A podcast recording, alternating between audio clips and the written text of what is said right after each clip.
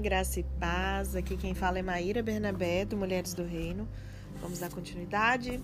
Vamos aí à parte três do livro, né? Segredos do Lugar Secreto, livro de Bob Sorge, produzido no Brasil pela editora Atos.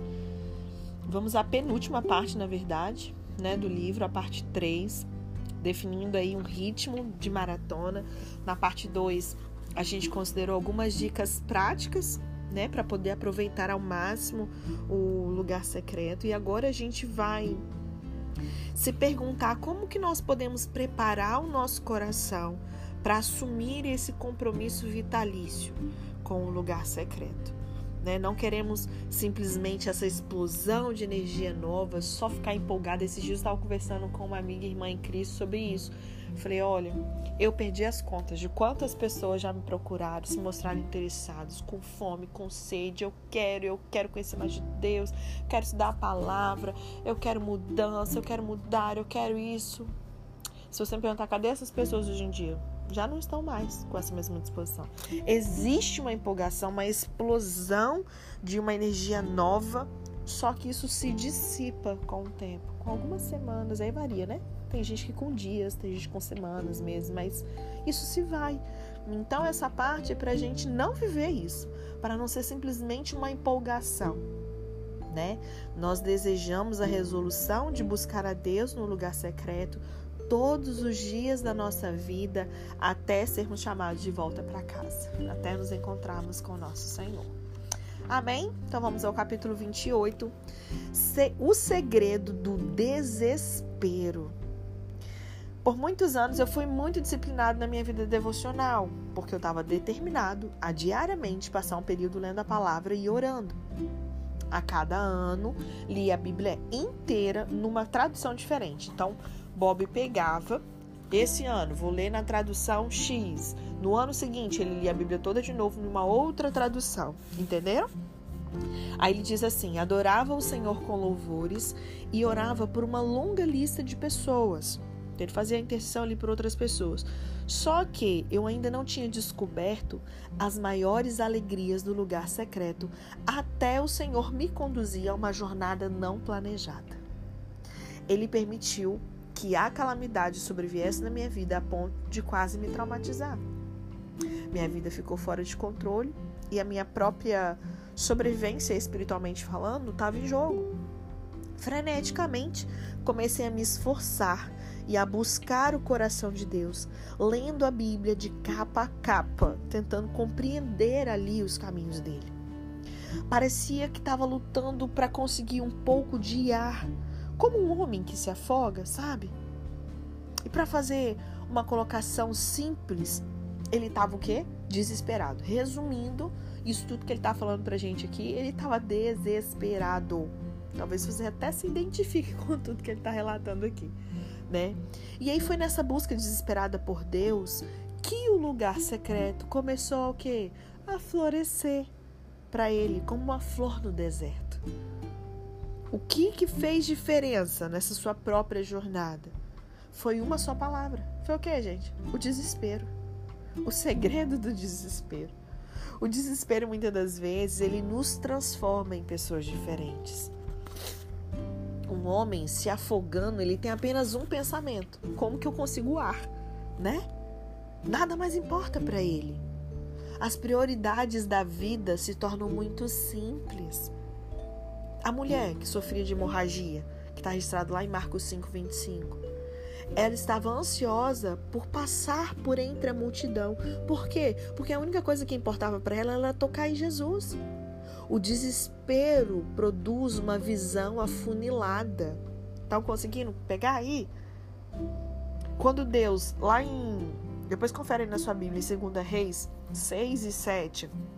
Quando Deus afugentou o exército sírio lá da cidade de Samaria, os israelitas de Samaria, eles estavam tão desesperados de fome durante o cerco que eles atropelaram um oficial junto à porta da cidade, naquela pressa por buscar alimentos. Vocês lembram dessa passagem?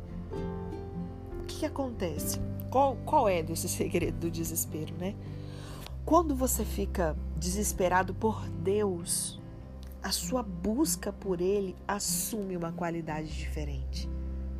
Quando a sua sobrevivência está em jogo, você começa a buscar de Jesus de uma forma diferente. Você fica com um olhar que parece meio amalucado para as outras pessoas. As pessoas olham e acham que você está ficando meio doido. Você fica disposto a ir a qualquer lugar, a fazer qualquer coisa. Nenhum preço é alto demais, sabe? Você olha para outra pessoa e pensa, eu amo, respeito, considero uma ótima pessoa, mas se essa pessoa não sair do meu caminho, eu vou passar por cima dela. Por quê? Porque eu tenho que conseguir chegar, eu preciso tocar em Jesus. O que tiver ali no meu caminho entre eu e Jesus, olha, sai da frente. Eu quero tocar em Jesus. Fontes de entretenimentos banais, como televisão, filme, isso vai ficando abandonado, terão que ser abandonados. Convites para festas serão rejeitados. Algumas pessoas, elas podem começar a se afastar, porque você não é mais tão engraçado como costumava ser. Mas isso é irrelevante para você. Por quê? Porque você está desesperado por Deus. Nada mais importa agora, a não ser tocar na orla das vestes de Jesus. Sabe? As pessoas desesperadas, elas não lutam contra as mesmas distrações e dificuldades que as pessoas em geral. Não mesmo. Uma pessoa desesperada, ela nunca diria, ah, eu me esforço para encontrar tempo para ir num lugar secreto. Ou, menino, me distrai facilmente por causa dos afazeres diários. Essas pequenas distrações jamais atrapalhariam alguém que está desesperado. As dificuldades normais da vida, elas não chegam nem a incomodar uma pessoa desesperada, por causa da intensidade de foco na sua busca. Quando você começa a buscar a Deus com esse tipo de desespero, ventos espirituais poderosos começam a soprar na sua vida. Aleluia! Você está deflagrando uma tempestade. As coisas começam a mudar dentro de você com uma rapidez inigualável.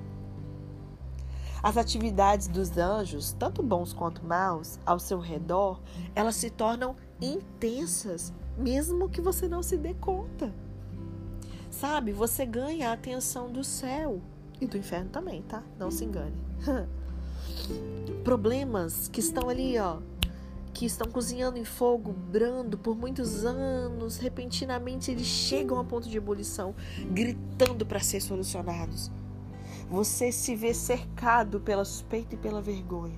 Deus te coloca numa classe avançada e a velocidade da transformação e transição na sua vida é vertiginosa. O que, que acontece dentro de você, no seu interior? Você está sendo avivado pela palavra de Deus. Tá tudo bem. Quantas pessoas chegam pra mim e falam, Maíra, gente, o desespero que bate nas pessoas é muito engraçado. Mas eu entendo perfeitamente, sabe? Mas o que acontece? Ele tá te alimentando, ele tá sustentando você. Novas percepções estão te eletrizando, carregando em você. Essa proximidade da presença de Deus começa a te contagiar. A revelação do amor de Deus está redefinindo o seu relacionamento com Ele. A compreensão do seu coração e propósitos, né, está tá, tá te dando uma perspectiva inteiramente nova sobre o reino de Deus.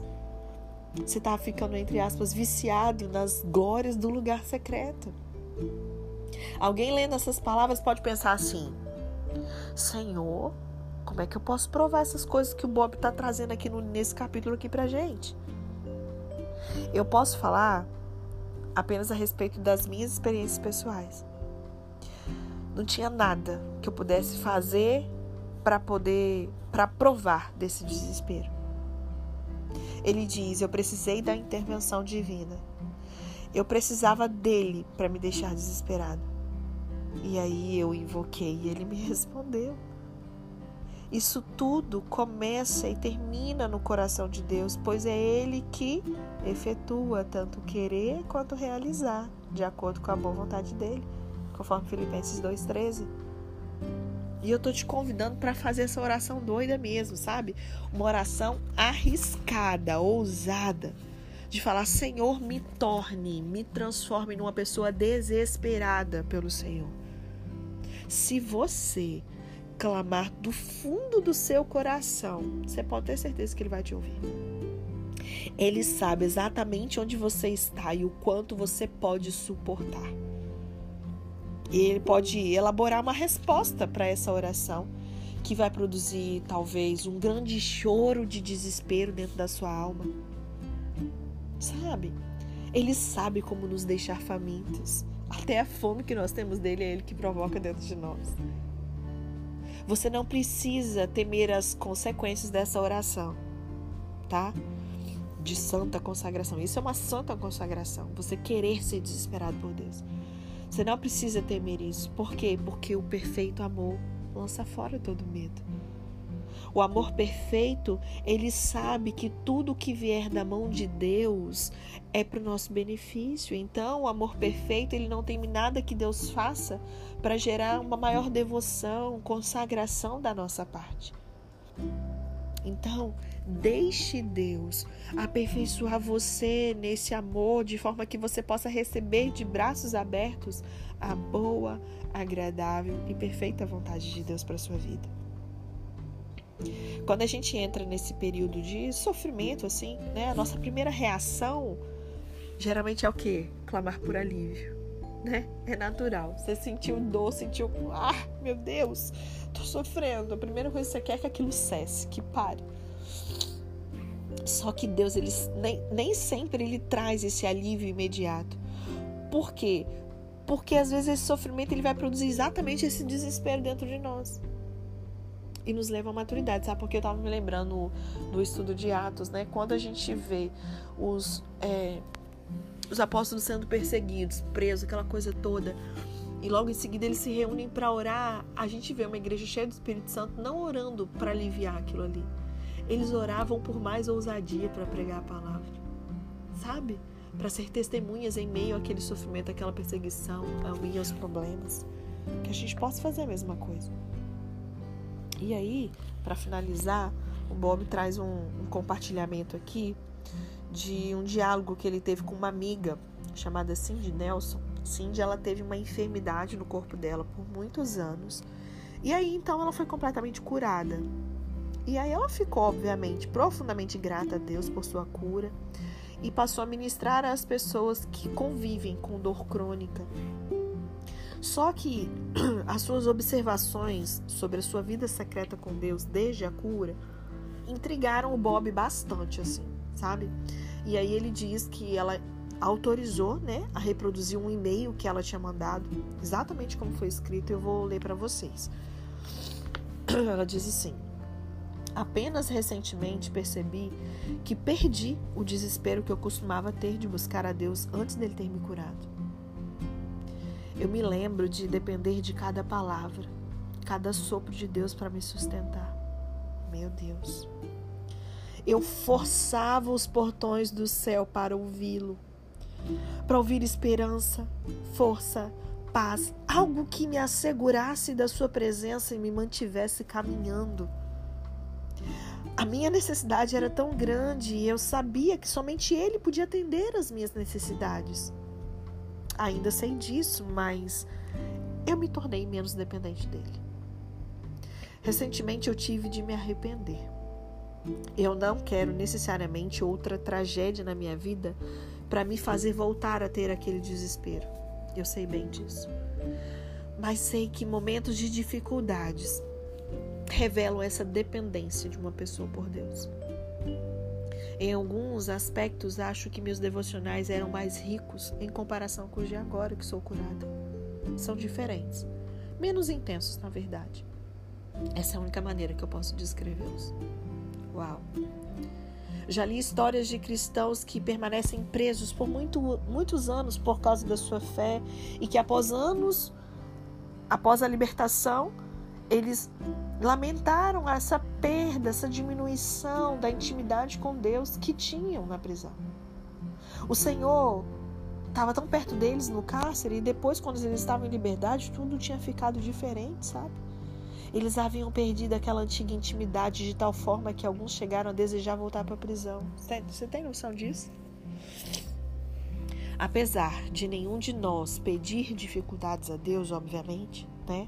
Nós não podemos negar o fato de que as dificuldades produzem desespero, que por sua vez vai produzir essa intensa intimidade.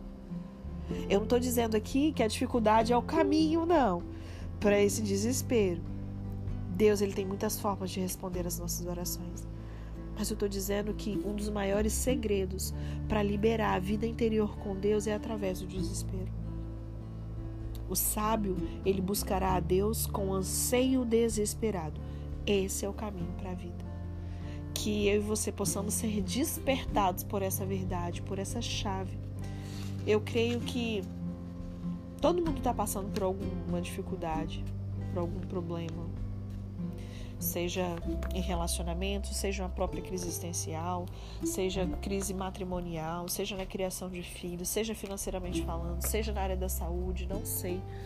Então que nós possamos ser intencionais, fazer aquilo que o Senhor diz na sua palavra, né? Que Ele faz com que todas as coisas cooperem para o bem, ainda que aquele mal não seja Ele que tenha provocado em nós. Deus, Ele é tão maravilhoso que Ele pega aquele mal e faz com que a gente aprenda alguma coisa, né? Que coopere para o nosso bem, o bem daqueles que amam a Deus, que são chamados segundo o seu propósito. Então, que a gente possa ser diligente e intencional em pegar esse momento difícil, desafiador que nós estamos passando, para produzir esse desespero, que seja um meio de alcançarmos aquilo que num tempo de bonança às vezes a gente não alcançou. Não consolidamos esse tempo de intimidade, de uma dependência real de Deus.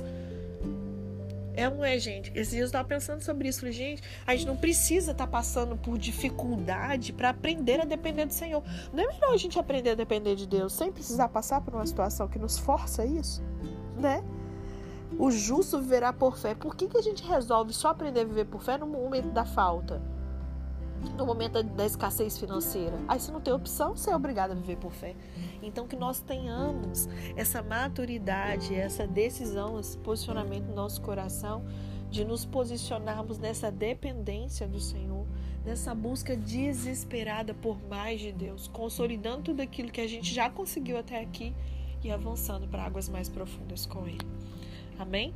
Deus te abençoe.